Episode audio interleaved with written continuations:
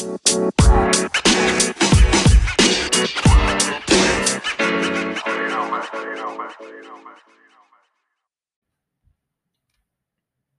podcast episode is sponsored by Statera. Statera is a web based application that helps youth athletes and their stakeholders estimate training load, track maturation status, monitor readiness, and manage injury. Put together by coaches working with busy youth athletes, Statera helps keep things simple and brings together the most important training information in one place to ensure that effective athlete centered decisions can be made. No more complicated Excel tutorials and spreadsheets, just upload your athlete's data and their training schedule and start to take control of their training commitments and workload. Make more informed decisions and protect your athlete's well-being, supporting their performance.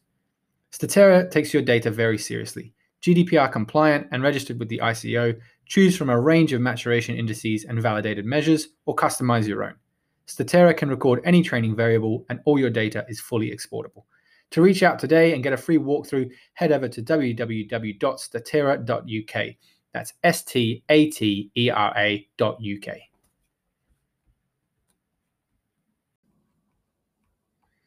Welcome to the Athletic Evolution podcast. Today I'm speaking with Stephen Sommerville. For the past 40 years, the sport of judo has consumed Stephen's life in one way or another. As a successful competitive player, infamous national development coach, and for a number of years a key member of the education development team for the Scottish governing body of judo, Judo Scotland. Stephen is very proud of his reputation as one of Scotland's most innovative program developers, which he developed during his time at Judo Scotland. Now, on a journey of leadership and conscious social understanding, Stephen is determined to make a difference to society with the charity Movement Park.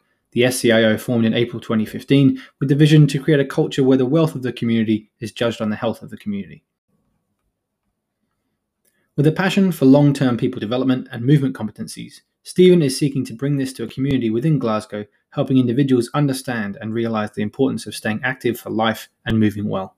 With his experience and knowledge, Stephen has no doubt that this can be achieved and is determined to do so in his rather unconventional and quirky way. Okay, so welcome to the podcast, Stephen. It's fantastic to have you on today. Thanks for your time. Good to be here. Nice to be involved. So, for those who haven't come across you and uh, across Movement Park, help us understand your kind of background and perspective a little bit more. So, you know, tell us about your own kind of journey in sport as a youngster and how that's taken you to where you are now. Well, my kind of background is, is, is pretty straightforward. As, as I was a judo player um, and a judo player through and through. Um, both myself and my, my brother um, done judo uh, from a, a, very early age. Um, I think I was just going on 10 and, and maybe people will know David out there. He's, he's kind of out in the circuit a lot. Um, we did judo and, and, judo from, from ages really early. Um, we did do a lot of different sports as well, but predominantly they were always um, to make our judo better. Uh, we did swimming, we did wrestling, and we did lots of running and, and various other things. But again, it, it, was pretty much just to make our judo better. Um, we found a I think is very, very key to, to my story and maybe a lots of other people's stories. I found an inspirational teacher very young in our life. And that that teacher and those boys and, and girls and pack that we met really early on became became our life very fast. Um, to the point as in most of those that group away back then, those early kids years are still very much friends and, and they're very much involved in judo and and, and they play key parts of, of judo in the in the landscape. So that that early inspiration and that early um, engagement from a teacher that was was very very playful. Um, he was always some in some cases he was always just one step ahead of us. He, he wasn't a high level player.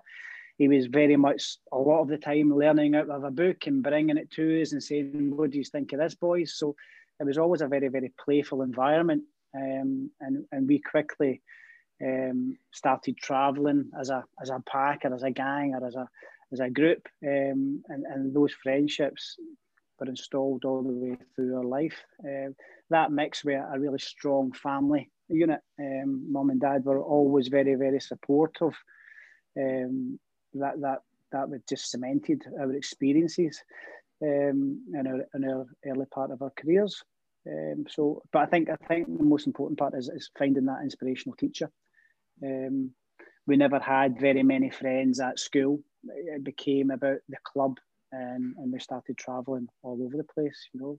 Um, so from there on, then then once we started to compete at judo, then obviously that that hook, that that competitiveness as two brothers, we we uh, we, we liked a, a good old fight and a good old rumble, and the competitiveness. If somebody was feeling off for one day, that that if you're doing it, I'll do it. Um, kind of drove you through those kind of teenage years. But if, if we're looking back, um, once we were 12, 13, then we kind of understood that we would have loved to be Olympic champions, and, and, and that kind of um, focus and, and vision of, of that dream was was huge, and it was a burning, burning desire both in myself and and, and in David. So um, that that set set the rest of our, our careers until early early twenties. Um, uh, I wasn't the strongest competitor. Looking back in, in my career now, it's probably more the, the the, the mindset. I never believed I could win, which many, many children out there are. I'm always second best. And unfortunately, or unfortunately at the time, David was always always that stronger competitor. So it's always interesting looking back that of a child that automatically starts to win and the confidence that grows from that. And then somebody that's always coming second or third and how they figure themselves into into the big bad world. Um, so as a competitive player, I wasn't always the most successful, um, and that has its detriments to, to your to your thinking. But at some point, you've got to kind of drop off that full time desire of doing something and, and winning and being world champion or big bad medals, um, and and move into a, another another um, avenue, which obviously is coaching and where I am today. So, so talk us through that transition to coaching. what was that journey like? Because again, that's like a whole nother, you know, you go to a deeper level of understanding and a deeper level of, yeah. you know, commitment again on a different kind of sphere. Yeah, well, the coaching thing is, I think it was all, always bubbling there. And again, it goes back to that inspirational teacher. Uh, our inspirational teacher, his name was Duncan. I think if Duncan had been a rocket scientist, we would have been a rocket scientist. You know, it, it wasn't it wasn't judo. I don't think we fell in love with. It was that teacher. If he taught whatever he taught, it was it was the, the methodology of the teaching. Uh, it was engagement and the inspiration, and the friendships um, then you fall in love with a good old rumble and, and the competitiveness of the physicality of judo. Um, but we're always a very technical club. Um, we were always trying to, it wasn't about the winning, although winning is important, and that's what uh, structures are built on, I suppose, squads and all that sort of thing.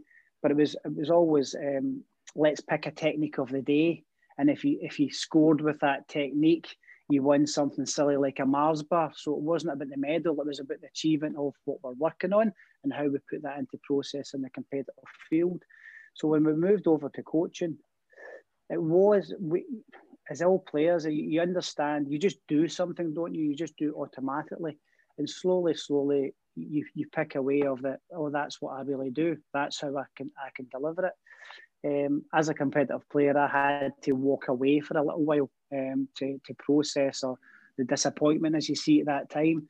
But slowly but surely, judo pulls you back, and and then I think I think the long term when you learn your apprenticeship, as I call it, it, it was when I went back into teaching schools full time. Um, I started a judo business and started to get into teaching full times, and, and that was the that was the time of before active schools. So again, it was all about engagement and the inspiration of not just uh, the young children, but of local schools.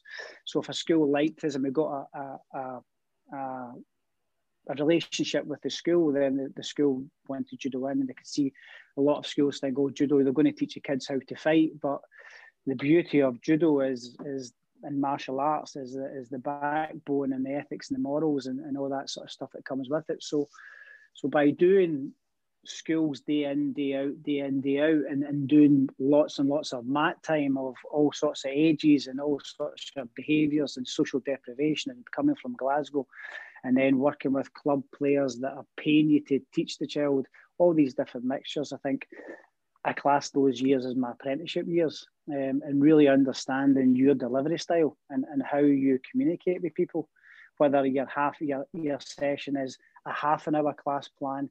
The class comes in and, and it's cut down to 15 minutes. What do you take out? what do you throw in to still inspire those kids because you want them then to come to your club as a pathway. So all those years of chopping and changing and thinking on your feet teaches you that you know you're half a comedian, you're half a showman, you're half a teacher, you're half a you know you're half a big brother. You're you're playing all these different roles, which um, always stands you in good stead for, for switching over to that that proper um, role of a, of a teacher. So I think I think those years really put you know put a lot of good work in um, and a lot of hours on the mat, which you've got to do to be good at anything. So um, yeah. So looking back on on those various roles in serving your apprenticeship and you know your time with Judo Scotland and, and what you're doing today, have you kind of put your finger on what is the the kind of underlying driver or the why for you? Does it come back to being that inspirational coach, or is there something else? No, I think so. I mean, the, the, from from working in the schools and stuff like that, then my, my club grew and grew and grew, and I think I think that's always what, what is underlying of, of the the whys I do things is is that first engagement and that inspiration of of you know the role model, all these things, the good ethics and morals, and and the moral compass of you know what's right and wrong, and to try hard at something, and which that's what makes you good. So when I when I moved on from my club life and my my, my large club, I mean I had a lot of players at that point um, in national squads and GB and and I'd been doing it for a good ten years system, and it, it takes that long to build the system. I kind of I, I, was I was tired, you know, dealing with players and traveling all around the place and, and stuff like that. And, and and at that point, I was I was teaching as a as a national coach as well at develop, development stages. So I was teaching from grassroots all the way to, to GB level, um, and that that that large age group is, is quite exhausting. So I, I was traveling a lot. Um, and I had a young family. So, so the national developments job came up for, for Judo Scotland, and that was a change in direction as well for me because it took me off the mat. Um, and I, but again, it's, st- it's still about inspiring people, whether it's players, whether it's coaches, whether it's um, mums and dads of understanding. It's still inspiring people to stay engaged with with sport in general, or and, and then that's still in that particular instance, it's judo. Um, so, so my years at Judo Scotland, I still classify them as inspirational years. Um, the years at Judo Scotland gave me a, a, chance. I struggled, you know, stepping off the mat. I, I didn't want to step off the mat as a full time coach. And as anybody stepping off the mat as a player and anybody stepping off the mat as a coach, these things are, are quite uh, dramatic at times, um, but major learning curves. At the time at Judo Scotland, I was thankful that I'd done a lot of travelling, um, got to go to Canada, and I had a lot of time. My role at Judo Scotland was very much to kind of look at um, the technical aspects of judo and say, right, okay, to keep people in judo, why are they leaving? And it, and it basically comes down to confidence and competence. If you know, you hear coaches saying, "Oh, he can't do a certain technique," and well, okay, he might not be able to do that technique, but what are the underlying things pinning that technique? Is it hopping, skipping, jumping? It's a very technical sport. Throwing somebody over your back on one leg when they're trying to get away, you know. So um, people always say gymnastics is that life, that life skill sport. Well, try doing judo. It's like gymnastics, but the, the horse is pushing you back, so there's force there. Um, so it's a very complex sport. So, so my role at Judo Scotland is to kind of look at these things and that's when I first really, really got interested in fundamental movements and physical literacy. Um, and I was introduced to so many different models, um, as well as paying attention to the maturation and um, skill development and all these other things that, that Sport Scotland were talking about and other people were talking about at the time. So um, that mixed being involved with the coach education systems it was a, it's a big mad mix of, of things that you, I was allowed to play with. I was allowed to t- talk about. We were allowed to rip apart, um, and the kind of initiatives that that I designed and implemented at that time really kind of pointed me in the direction. I started to show signs that that this this judo thing it wasn't enough. It was starting to be it was starting to be so unjudo It was starting to be so fundamental, especially when I, I kind of went to tutor for Sports Scotland. I was getting involved with cycling coaches and physical literacy and all the other coaches coming together. And you were kind of starting to say, like, oh, okay, you know, you always think your sport is a lifestyle sport. You talk to basketball coaches, talk to cycle coaches, they all think it's a lifestyle sport as well. Everybody thinks their sport is a lifestyle sport. And, and, and you're right, everybody's is a lifestyle sport. You're doing it for as all your life. Um, but one of the great things about judo is, is the, the grading syllabus. That is a, a fundamental, it's a backbone of our sport. It's a development tool. You understand that you're getting better because you're going up those grades. And I kind of started to understand that the, the syllabus round about that was was very very important. Um, so so that time at Judo Scotland was was invaluable for, for, for me as a person and, and to move on to, to what Movement Park was going to be. Um, so talk us through that transition. So obviously you said stepping, you know, stepping off the mat as a full-time coach to go into the development side of things was a challenge. I imagine yeah. stepping away completely to, to Movement Park was a whole nother challenge.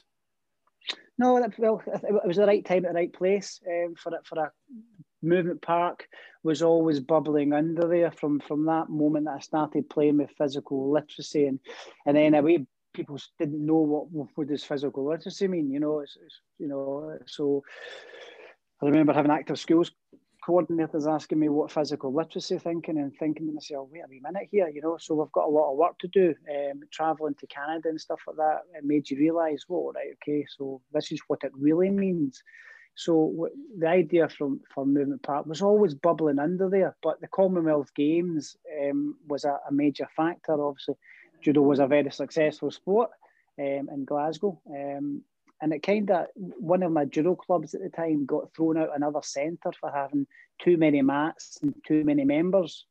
And at that point, I kind of saying, "Wait a minute here, like we're being removed from centres for the past 30, 40 years for having too many members, too many people being active. And so I thought I had looked at a building um, in the old industrial part of Glasgow in South Street about 12 years before. So at that point, I thought, right, okay, let's go and look at that building and and and make the change. And at that point, understanding um, funding streams a little bit better and, and Sports Scotland a little bit better. I approached Sports Scotland for a facility grant and, and we were lucky enough to get it.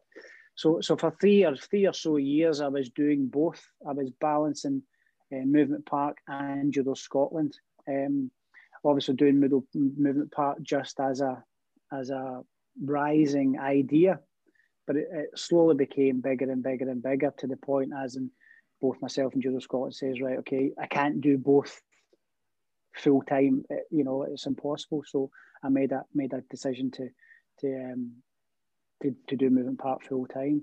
But those early years was a massive learning curve. I mean, a frustrated from being a frustrated judo coach to, to running a full time charity, um, organising a board and, and all the all the stuff that you you learn from from running a board um, to a changeover of board um, was was probably where my, my biggest learning curve was. Um, but hopefully, fingers touch wood, we're, we're kind of getting through that now, and I've kind of maybe kind of got a grasp of it. Can maybe kind of got a grasp of it now. I hope.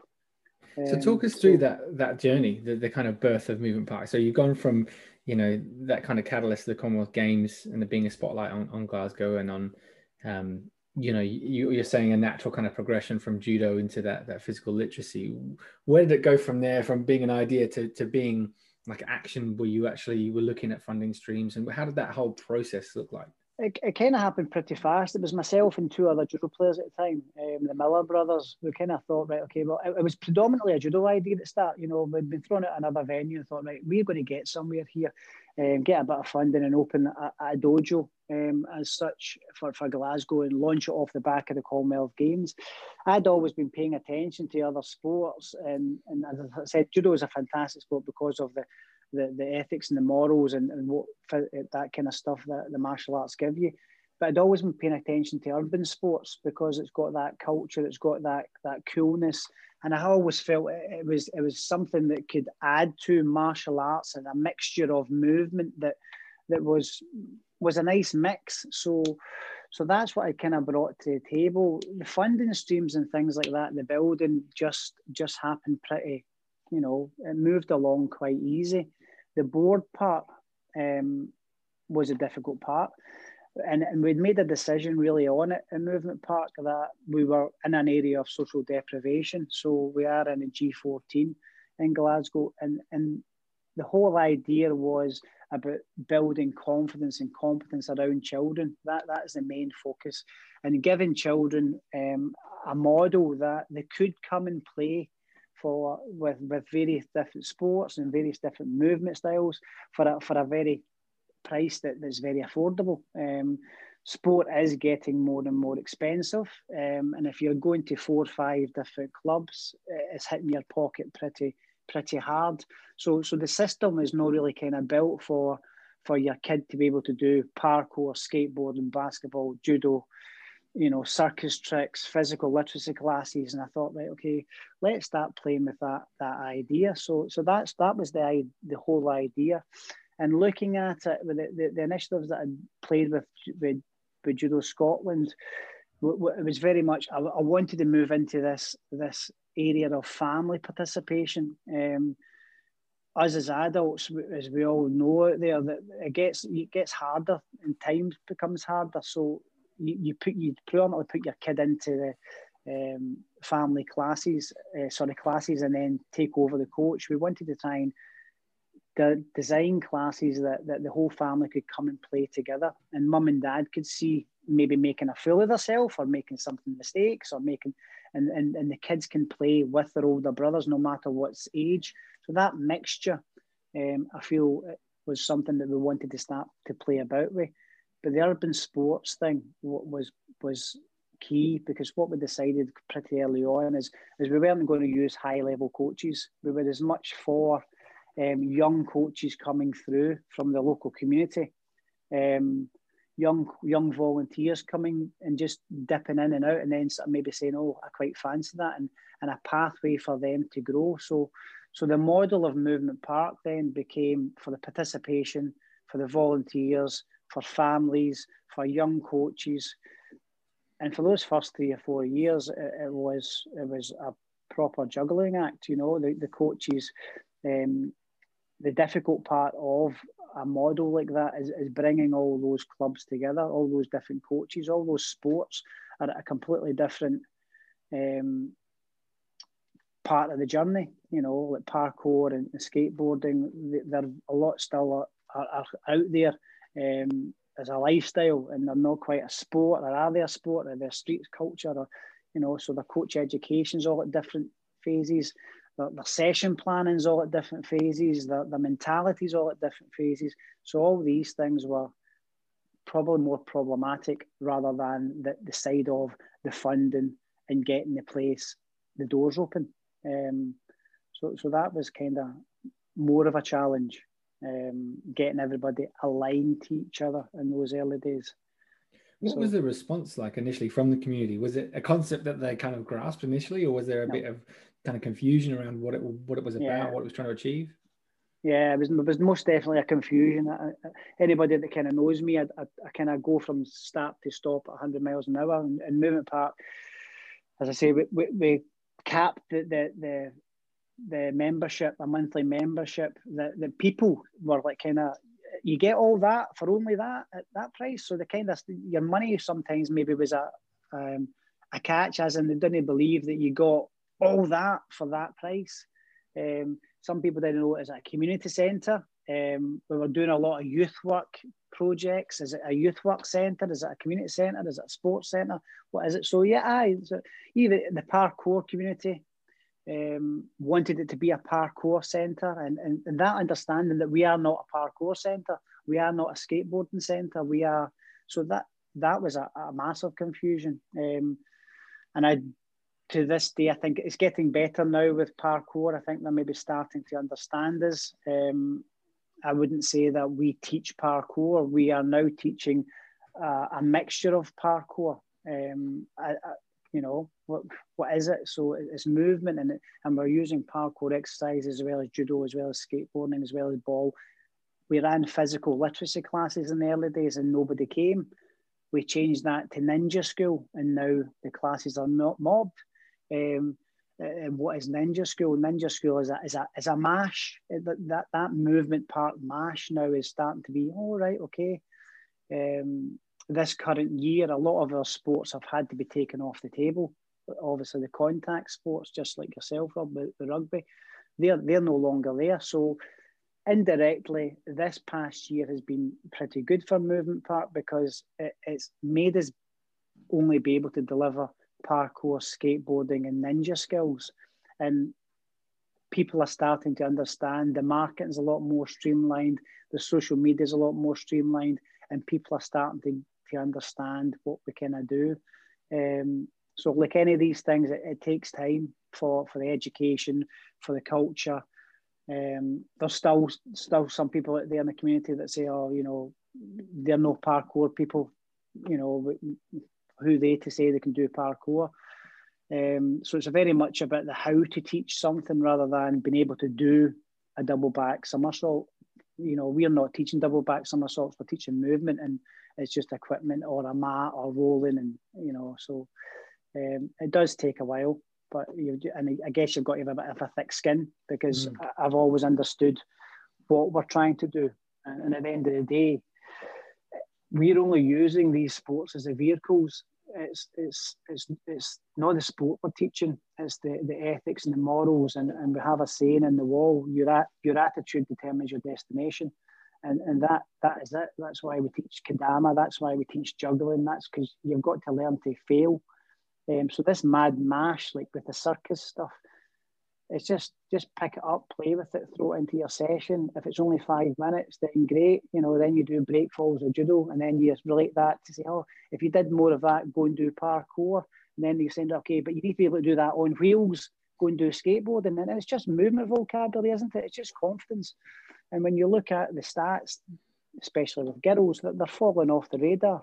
So you've got to teach these sports in a method that's almost youth led, isn't it? It's youth work with a bit of sport added in, with a bit of family engagement. If you engage the family and the family feel confident, then you've got them for a longer time and you can make more of a difference if mum and dad have if you've got buy-in with them or if even if mum and dad are joining in with them then we are making a difference to society then. We are making a difference um, getting mum not just to sit on her iPad and go and do the shopping and it's a bit a further engagement for me.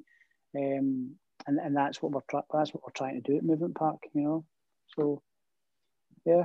So talk us through. You've mentioned a few of the kind of activities that you've already got, and a few of the kind of your approach to, to staffing and coaching. Talk us through what does an average day at Movement Park look like? What are the kind of different array of groups and activities and coaches that, that you'd see across a day?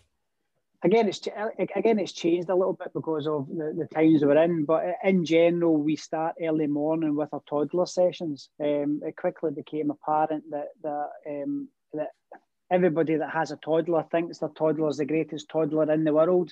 You know, um, I was the same. You think your toddler is more advanced than any other toddler.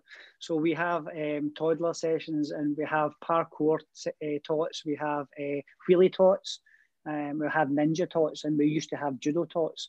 So, so these sessions are early morning sessions. They're all about bringing mums and dads in, um, and it's a family engagement. So the, the hall is set up to, to suit the activity and we let them play. Um, and then that's a bit slowly kind of teaching a mum or dad uh, little progressions about if he's doing that, then great. But try not say great for something he could be, should be doing anyway. Try and say great for the thing that is next over the line.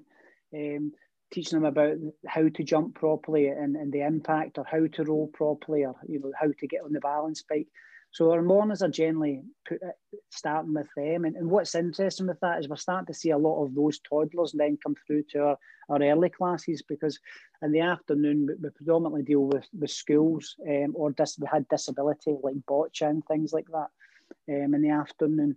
And then we, we are out to the schools all day. So we've got school programs. And then about four o'clock we, we start our nighttime sessions. And, that pretty much goes from four to seven seven to nine nine to 11 and then keeping on going up till the adults. Um, and each night is a different activity. But what the kids are allowed to do if is if you pay your membership you can come to as many sessions in the week as possible.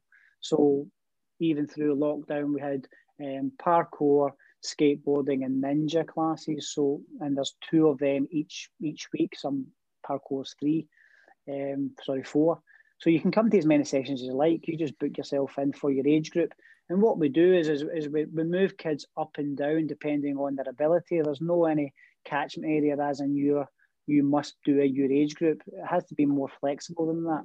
And, and what we are seeing is we're seeing kids that are doing their ninja classes twice a week, jumping on the skateboard, have done a bit of judo, and are doing some parkour.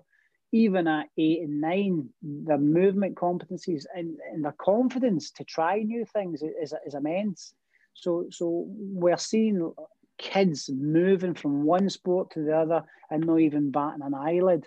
And, and that's only, this is pretty much predominantly pre 12. And, and that's what we should be doing. We should be sharing our coaches. Our, our skateboarding guys are saying to them, "Have you tried parkour? All right, okay." So, and, and we've got we've got development syllabuses now for each one of these sports. So we, have created a, a a program like the belts and judo for parkour, and we've created one for skateboarding. So so you kind of know where each of your children are. Um, so so our normal part of the day is trying to get the kids to participate in as many different things. And the good thing about it is if they don't if they normally come on a Monday night to parkour and they're busy that night, they can come the Tuesday, the Thursday, or the Sunday. Or if they don't want to do parkour that week, it doesn't really matter because we might see them at the judo club. So, so that is a that is a special environment for a, for a child to be brought up in, I believe. Um, and their mums and dads, you know, at least once a week, twice a week, maybe you'll see a mum or dad popping up. And we are seeing more families coming together to do parkour. You know, mums and dads are realizing it's not about doing a double back somersault. And if I can't do a cartwheel, that's okay. We tailor the classes to suit.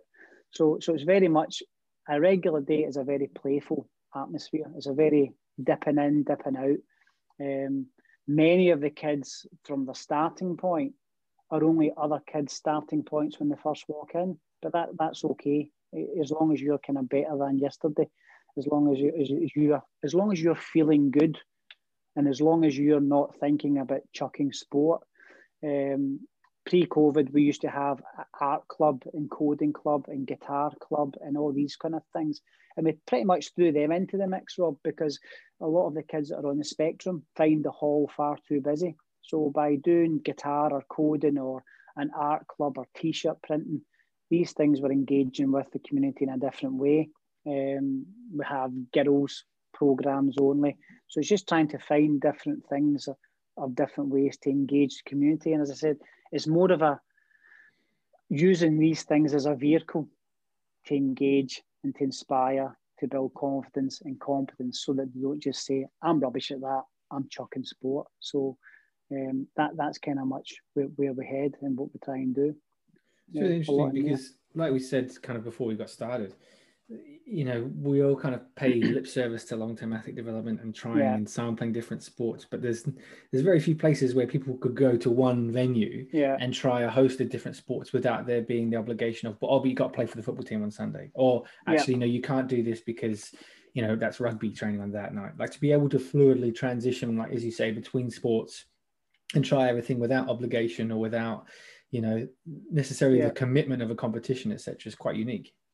Yeah, it's very unique. I mean, I'm a very competitive minded, so you know, for a large part of my my, my journey, I, I was involved in about winning medals, and, and unfortunately, that I guess that's the way the system's still built, isn't it? You supposedly get better coaching the further you go up. You get into a squad because you win a medal, and then blah blah blah, and then maturation hits me, and I can't poke myself in the eye because I've not spent time on physical literacy. So all those youths that come in, and if it, it does take time to build a system, but and we made a very conscious decision to start. We're going to go back and deal with the young kids, active starts, the fundamentals, and the, and the kind of touching upon the learn to train phases um, from all these various models out there, from ballet to Kelvin Giles to better movers and thinkers, all these models that we were playing with, no model fits. You've got to, you know, take what you can from each of these things. Um, so it takes time, and then as your system grows, then movement park children have never entered in a competition yet, and we're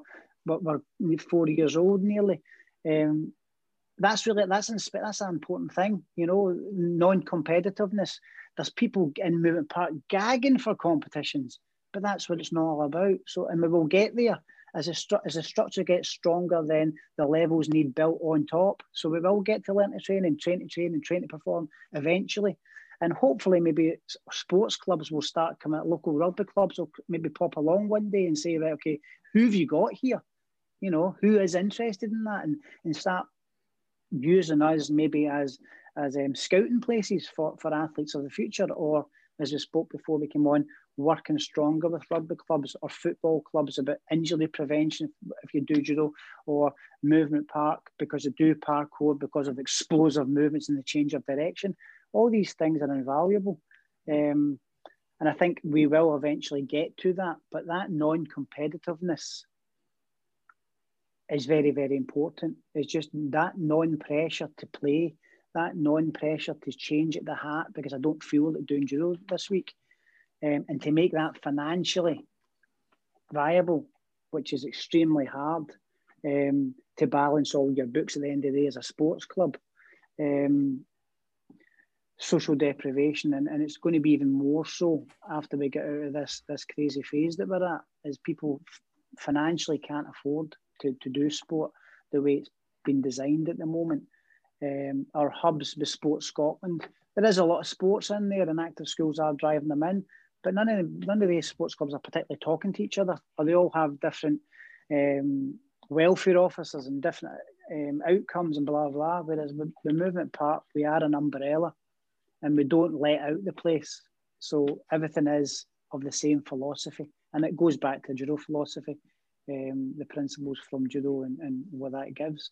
But the urban sports thing is probably taking over. If you ask majority of people what movement park was, they'd probably say, oh, parkour place.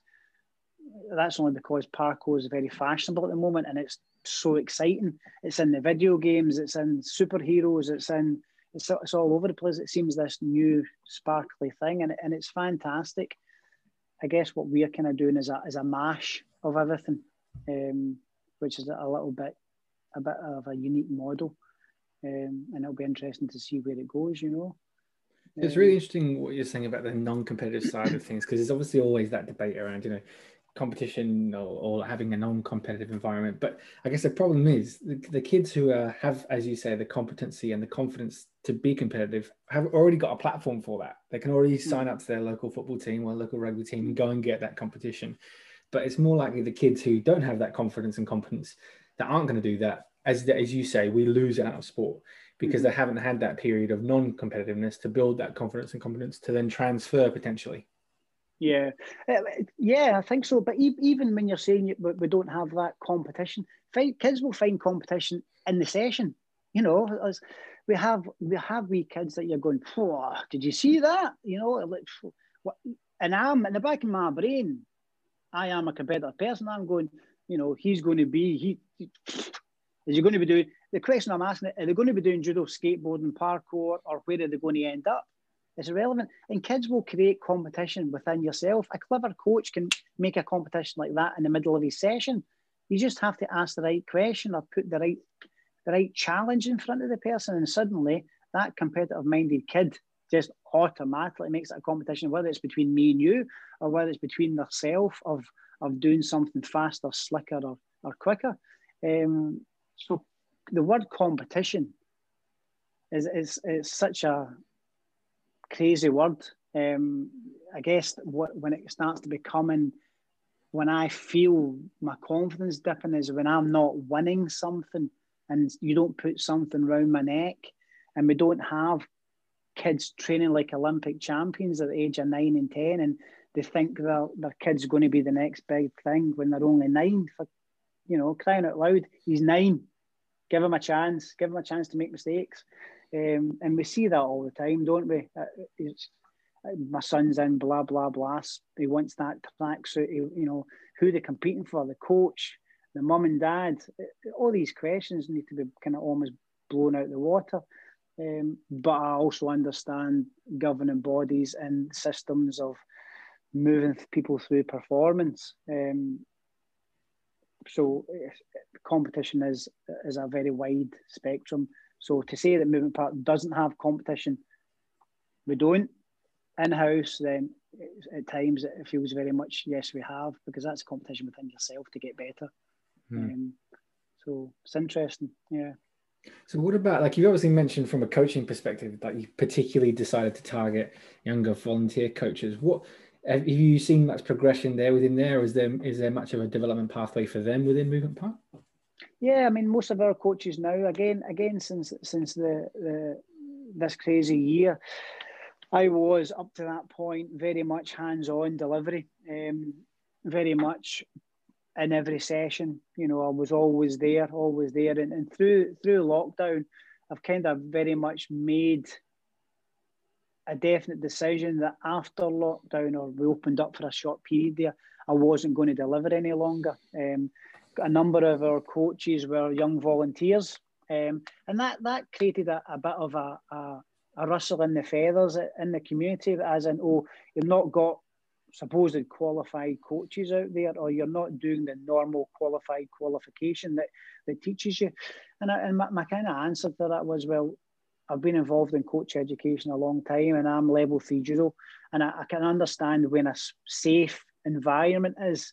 Um, and I understand about mentoring young people that are mentoring young people. But as you become older within yourself, and I'm a funny wee man with a grey beard and, and specs, then you of see the kids going, Who's that old guy? You telling us what to do. So so you need that bridging between you and the kids. And young volunteers can talk the lingo and the language and how how technical do you actually have to be teaching a child when it's just play you know so uh, does he need to be a level two a level three a performance coach or is the inspiration and engagement more important and i would argue that that's more important because you don't come back for the sports session. You come back for the coach. You come back because that person's made that thing your world or they've, they've noticed something about you. So so now that us going back there's more all of our coaches at movement park have been with us now two or three years. So they understand our system. They understand our, our delivery style they understand that it's not just parkour it's not just skateboarding we're no judo we are movement park um, the coach, the parkour coaches, you'll see them in the skateboarding session. When they're not actually teaching the skateboarding skills, the skateboarding coach will do that, but they'll be second coaching, and vice versa. The judo, they're all swap over. So, so it is becoming a very much a movement park style, um, and that I think that's that's key. So, uh, by having and having patience with those coaches, they have grown into a movement park the movement park is activity almost. And tonight we are just more verging on parkour or we're more verging on something with wheels. Um, so that, that takes a while, doesn't it? And, and that has caused me, as with these young coaches with their chaotic lifestyles and, their, and their, their upbringings, it's not been easy a lot of the time. But like anything, if you have patience, then and, and you're always there to have a helping hand and understanding or maybe not so understanding at times, um, hopefully your, your system starts to grow stronger, and, and hopefully we will be able to move move away from or stay with active start um, fundamentals, and we will get to learn to train, train to train, and, and into more um, key technical phases of a child's development or a person's development. Um, and I think we will start to focus on more adults because of the family participation. We are getting more adults saying, is there, is there a skateboarding session for me? Or is a, you know, we've started an adults sessions. Um, I think we will start to find it coming down the way. Um, because through lockdown, our membership has been shooting up because of things are closed down. So we are at this moment back to Sport Scotland asking for, for more facility fund to grow bigger um, so that we can almost have a designated parkour area, a designated judo area, a designated skateboarding area. Whereas logistically, at, times at the moment, because our membership has exploded, and the and the and the um, the system is growing, logistically sometimes it's it's hard to change over. Um, so so it's a we're into the next the next um, phase, the next strategic plan. It will be interesting to see where we go because I think a lot of people are starting to understand right, okay, it's play. It, you know, Mm. But the kids come for parkour. The kids come for a thing, or they what they think is parkour, because they've seen Spider Man doing it on their video games, or you know. And, and at the end of the day, it's it's old school playing, isn't it? With equipment, it's movements, change of direction. It's it's all these things. It's high and eye coordination. We have a physical literacy wheel that everything's underpinning to that fundamental process of of being confident mover. If you have a if you're a confident mover, then so many more doors open up for you. Less injuries happen. All these things are underpinned by just being a nice mover um, and having confidence to try that, you know. Hmm. Um, so it's, it's an interesting process and it's been fun, many things. I mean, I guess your point earlier as well begs the question, you know, what does a world class active start coach look like anyway, or a world class, you know, train to train coach? Because as you know as well as I do, that the, all the coaching pathways are set up to gear to prioritize adult, yeah. you know, competition. So, you know, you do your minis rugby and then you do your youth rugby and then you do your adult rugby. There's no, it's there's no sideways development from a mm. how do you you know get to be a world class under 10s coach. You know, it's no you mm. go on to the next age group. What if we yeah. never wanted to go to the next age group? What if I wanted to become the best under 10s coach in the world? Well, there's no, there's no yeah. development pathway for that, is there? Yeah, no, but I think I think the pathway is just the fulfillment of your children being passed on appropriately, um, and and the person above you then still having something to do with you, you know. Whereas nine out of ten times when you do pass that athlete on, that shoe it's broke, it's, you don't really see it. Um, you don't have any more contact with that athlete uh, because it's a um, a different club or a different area and stuff like that. Whereas to be a, a world class under 10s coach, um, not to say that you can't move up or move down, but it takes a it takes a lot of encouragement just to stay there, you know, just to be happy there. That that's where you're good. That's where you are at, and to, to I guess that's just you as a coach and your journey of, of where you enjoy. And I think that changes as, as you grow as a coach or you have your own family, you know. Where do I personally love teaching? You know, I personally do still love teaching those little kiddies. I love seeing their, their faces when they when they, they come in and, and well, I kind of still like them maybe because they find my jokes funny. Um, I don't know. Maybe street. that's my, it's, you know, it's two way street. So maybe it's it's they're my level. Um, and then I, I, I, love the teenage years because you know that's when you, their brains are starting to question you or kick back against you, and so so you just got to find wh- where you're happiest, and and hopefully your club structure is creating fulfillment for that coach, um, and giving them a pat on the back when when I know wee Jimmy comes through and he's he's ready to move to that next level Whereas it's if a wee kid moves through to another team and they're no underpinning, when that workload gets harder, if they've not got those underpinning things fixed, then they're going to drop out. So I guess with our model, we can see the kid moving through, and the coaches can still dip in and dip out. But the young coaches that are dealing with these young athletes, um, they're they're fundamental. You know, they they are key. They're setting things up for the rest of an athlete's life. You know, um, so you could argue they're they are they are the most important coaches, um, and and you've got to give kids enough time to play. We stop playing too early. We move on to that. We're fantastic, aren't we, at the technical and tactical part? You know, and kids competing like Olympic champions and having to learn this and having to learn that you know, you should be doing physical literacy your whole life, you know, and, and, and your body changes all the time. You know, you, get young boys coming in and kind of poke themselves in the eye. Um, they kind of touch their toes, they kind of do a cartwheel, but they want to do a double backflip. So it's about creating different um, ways of stripping that back um, and making them feel as if they are a part of the gang.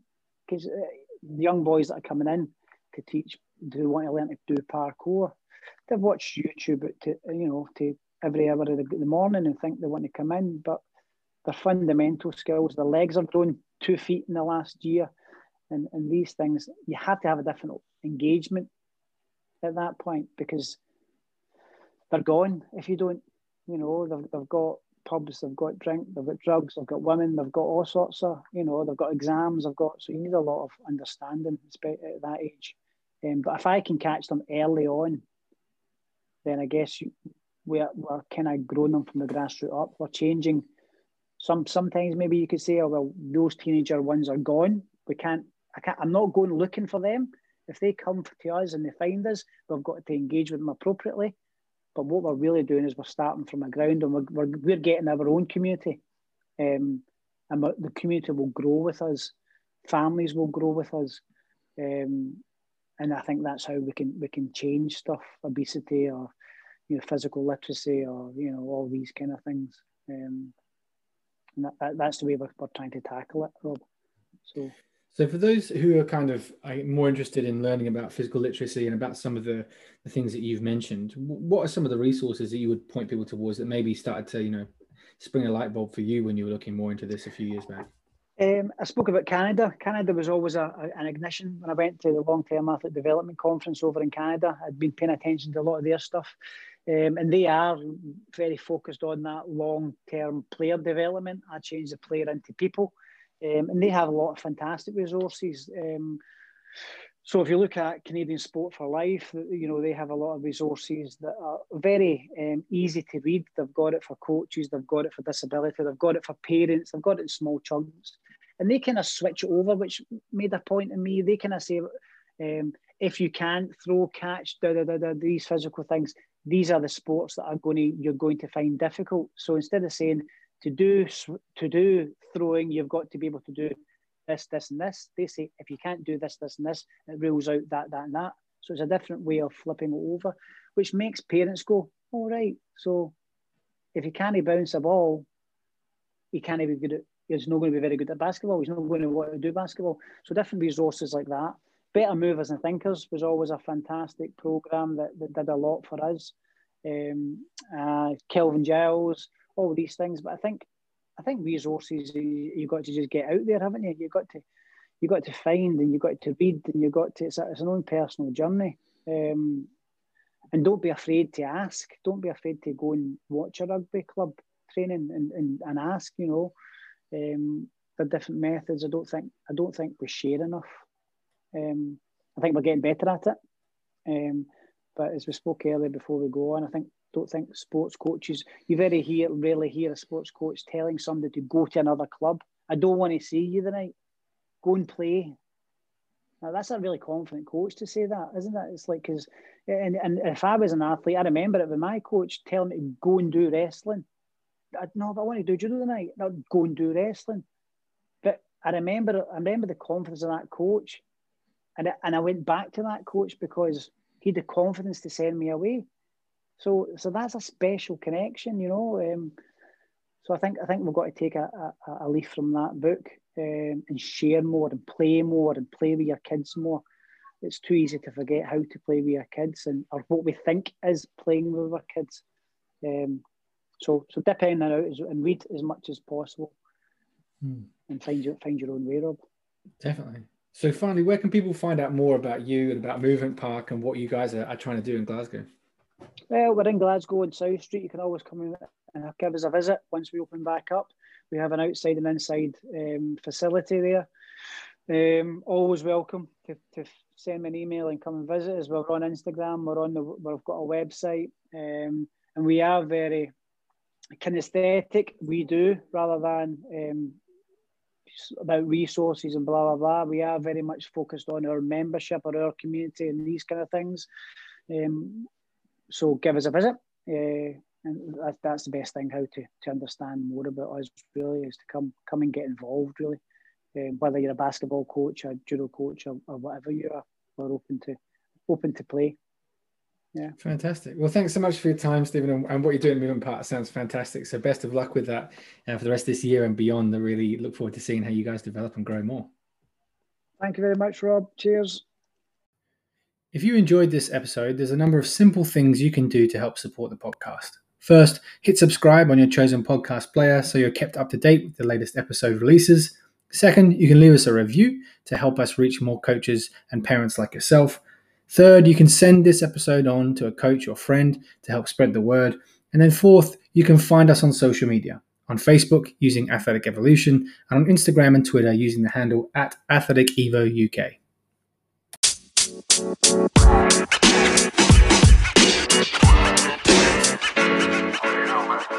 you. You man.